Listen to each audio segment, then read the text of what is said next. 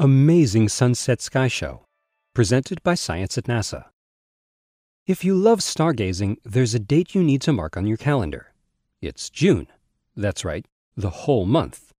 Throughout the month of June 2015, the two brightest planets in the night sky, Venus and Jupiter, are going to converge for a jaw dropping close encounter.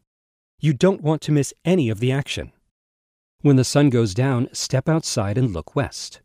You don't have to wait until the sky fades to black. Venus and Jupiter are so bright, you can see them shining through the twilight.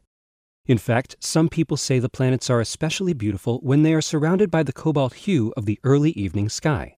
So don't wait. During the first two weeks of June, Venus and Jupiter converge until they are only about 10 degrees apart. For reference, this means they would just fit together inside the bowl of the Big Dipper. You could hide them both simultaneously behind the palm of your outstretched hand. This is pretty close, but by the end of the month, this distance will shrink by a factor of 30. In fact, every night in June, the separation between Venus and Jupiter will visibly shrink.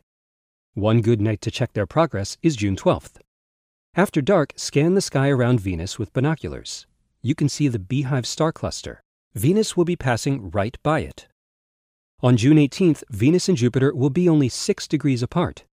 Now you can hide the two behind just two or three fingers with your arm outstretched. On June 19th, something exciting happens. The crescent moon joins the show. On that evening, the moon, Venus, and Jupiter will form a bright isosceles triangle in the sunset sky.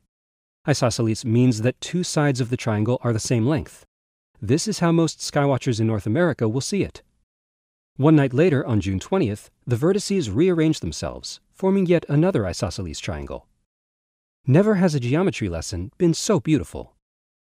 The nights of June 19th and 20th, by the way, are good nights to look through a telescope. Even a small telescope will show you the fat crescent phase of Venus, the cloud tops and largest moons of Jupiter, and the rugged terrain of Earth's own moon. Swing your optics around the triangle for a fast paced heavenly show. Also visible is earthshine, that is, illumination of the night side of the moon provided by sunlight reflected from Earth.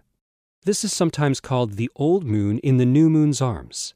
It's a beautiful sight, no telescope required. The main event occurs on June 30th. On that night, Venus and Jupiter will be a jaw dropping one third of a degree apart. That's less than the diameter of a full moon. You'll be able to hide the pair not just behind the palm of your outstretched hand, but behind your little pinky finger. Wow. Here's hoping you spend a lot of time under the stars and planets in June. For more news about bright lights in the night sky, stay tuned to science.nasa.gov.